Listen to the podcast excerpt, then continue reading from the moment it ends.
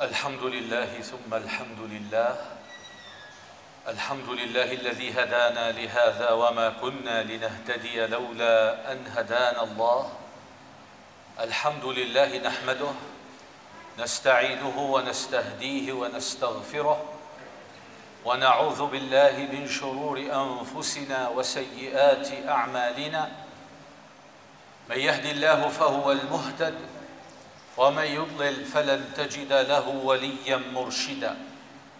اللهم علمنا ما ينفعنا وانفعنا بما علمتنا وزدنا علما وعملا متقبلا برحمتك يا كريم. اللهم زدنا ولا تنقصنا آثرنا ولا تؤثر علينا وارض عنا ورضنا وأشهد أن لا إله إلا الله وحده لا شريك له. وأشهد أن سيدنا ونبينا وعظيمنا محمدا رسول الله. اللهم صل وسلم وبارك على سيدنا محمد وعلى آله وأصحابه أجمعين. ومن تبعهم بإحسان إلى يوم الدين.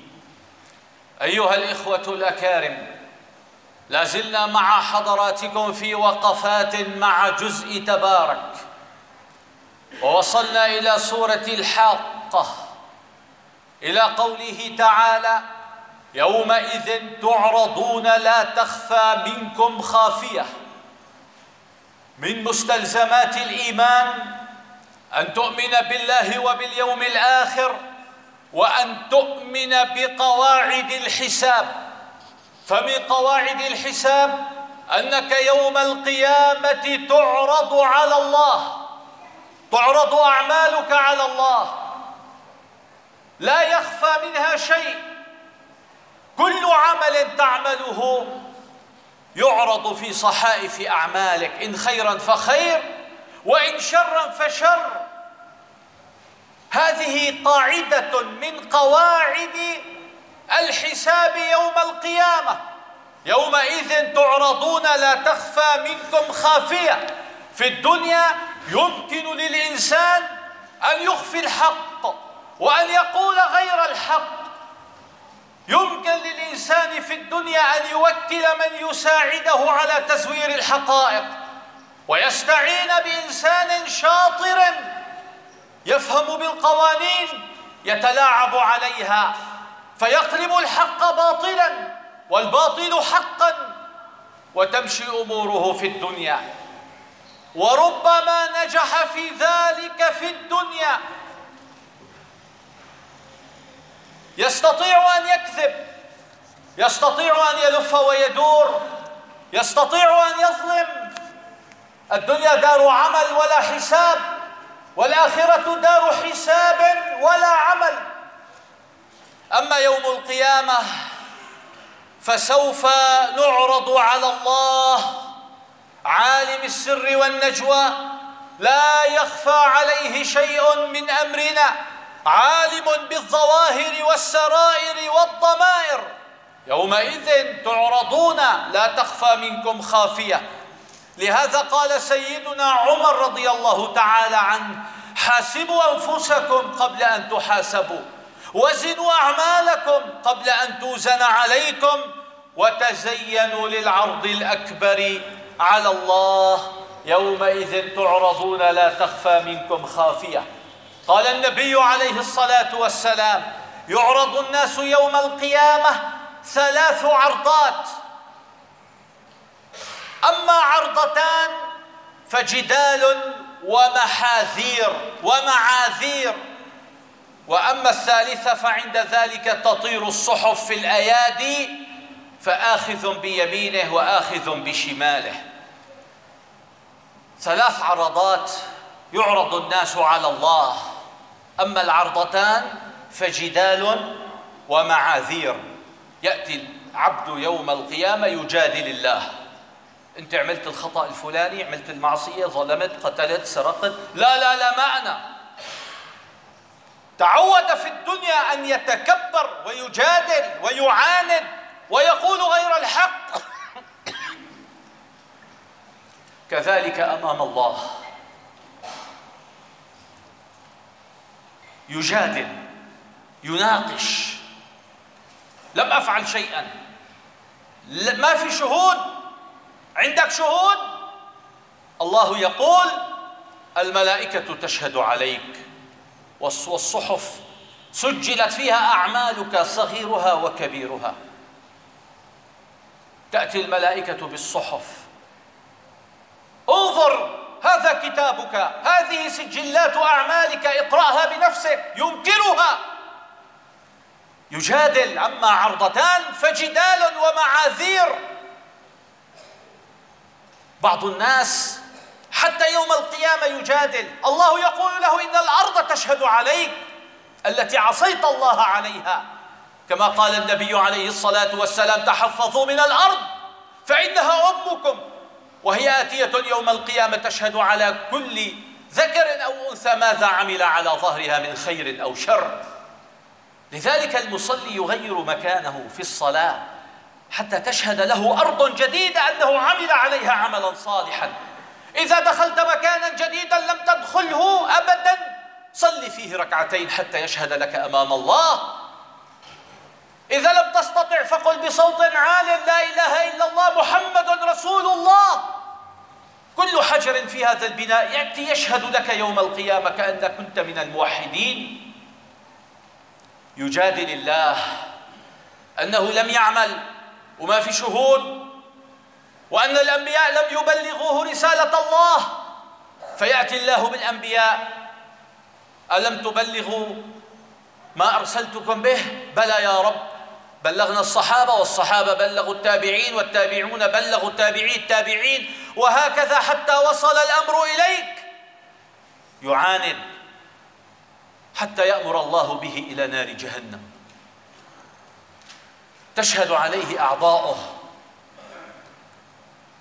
فجدال ومعاذير. بعض الناس رب العالمين بيجيبه بفرجي أعماله السيئة فيعتذر. يا رب أنا عبد ضعيف أخطأت. وأنت الكريم وأنت الرحيم وأنت الله. وأنت العفو الغفور. مقر يا عبدي بهذه الذنوب؟ نعم يا رب. وأنا أستغفر وأعتذر. جدال ومعاذير.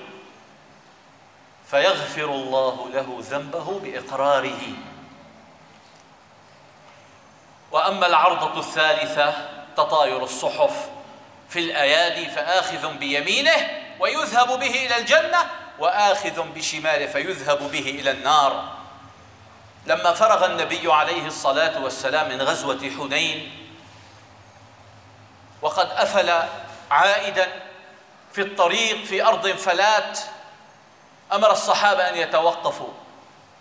ثم أمرهم أن يجمعوا من وجد عودا فليأتي به. من وجد عودا فليأتي به ومن وجد حطبا أو شيئا فليأتي به. يقول راوي الحديث فما كان إلا ساعة حتى جعلناه ركاما. كوم كبير. شي راح هيك شي راح هيك شي راح هيك جمعوا ما وجدوا في الأرض. حتى جعلناه ركاما. فقال النبي عليه الصلاة والسلام أترون هذا؟ شايفين هالكوم اللي جمعتوه بسرعة؟ أترون هذا؟ فكذلك تجمع الذنوب على الرجل. منكم كما جمعتم هذا فليتق الله رجل ولا يذنب. صغيرة ولا كبيرة فإنها محصاة عليه اللي عم يخطئ ويذنب ويجمع سيئات وما حرص على حاله كلها عم تتجمع أحصاه الله ونسوه أين المفر؟ ماذا نعمل؟ ماذا نفعل؟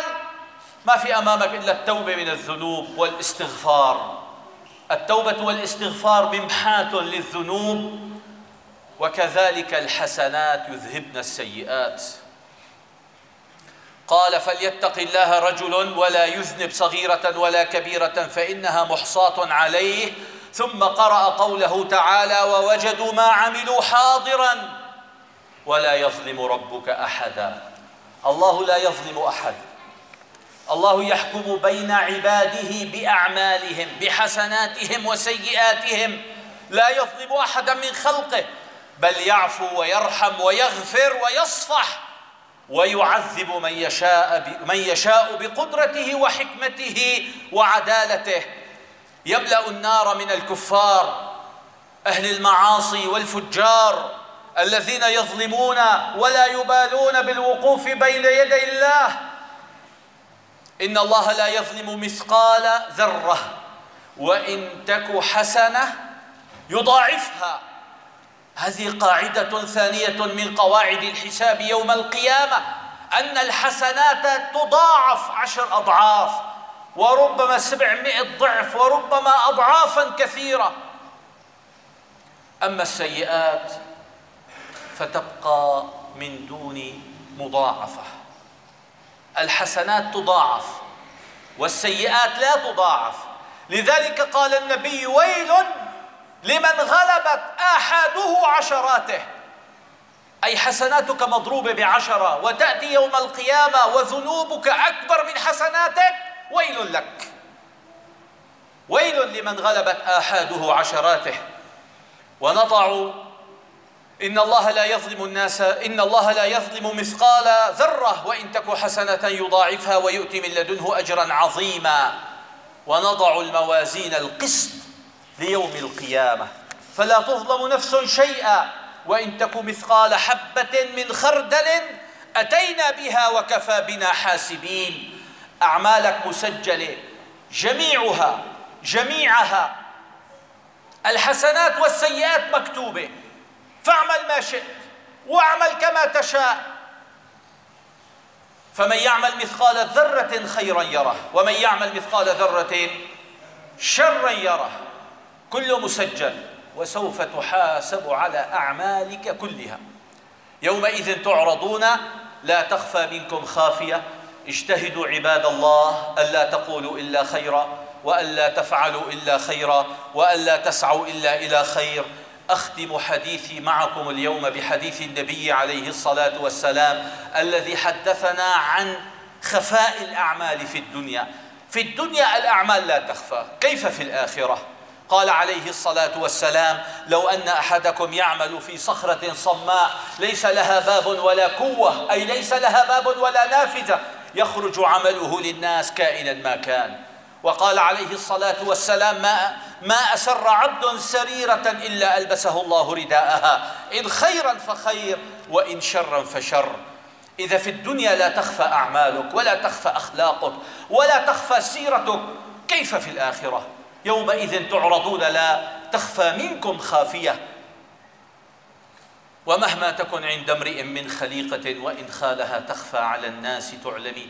اللهم وفقنا لما فيه الخير. اللهم اجعل سرائرنا خيرا من علانيتنا واجعل علانيتنا خيرا يا كريم. أقول قولي هذا وأستغفر الله.